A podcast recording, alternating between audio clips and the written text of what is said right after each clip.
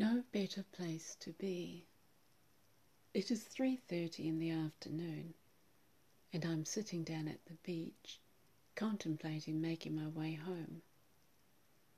Planes flying overhead always make me want to fly away somewhere, though I love it here.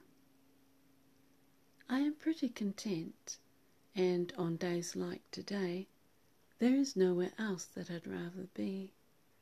But there is another side of me that wants to travel. Everyone needs somewhere to call home, and there were times when I was in a fantastic city or on a mountain, and all I wanted to do was to fly home. I know, it sounds contrary, and perhaps it is. Perhaps, too, it just means that I can take one as much as the other, and pine for both equally.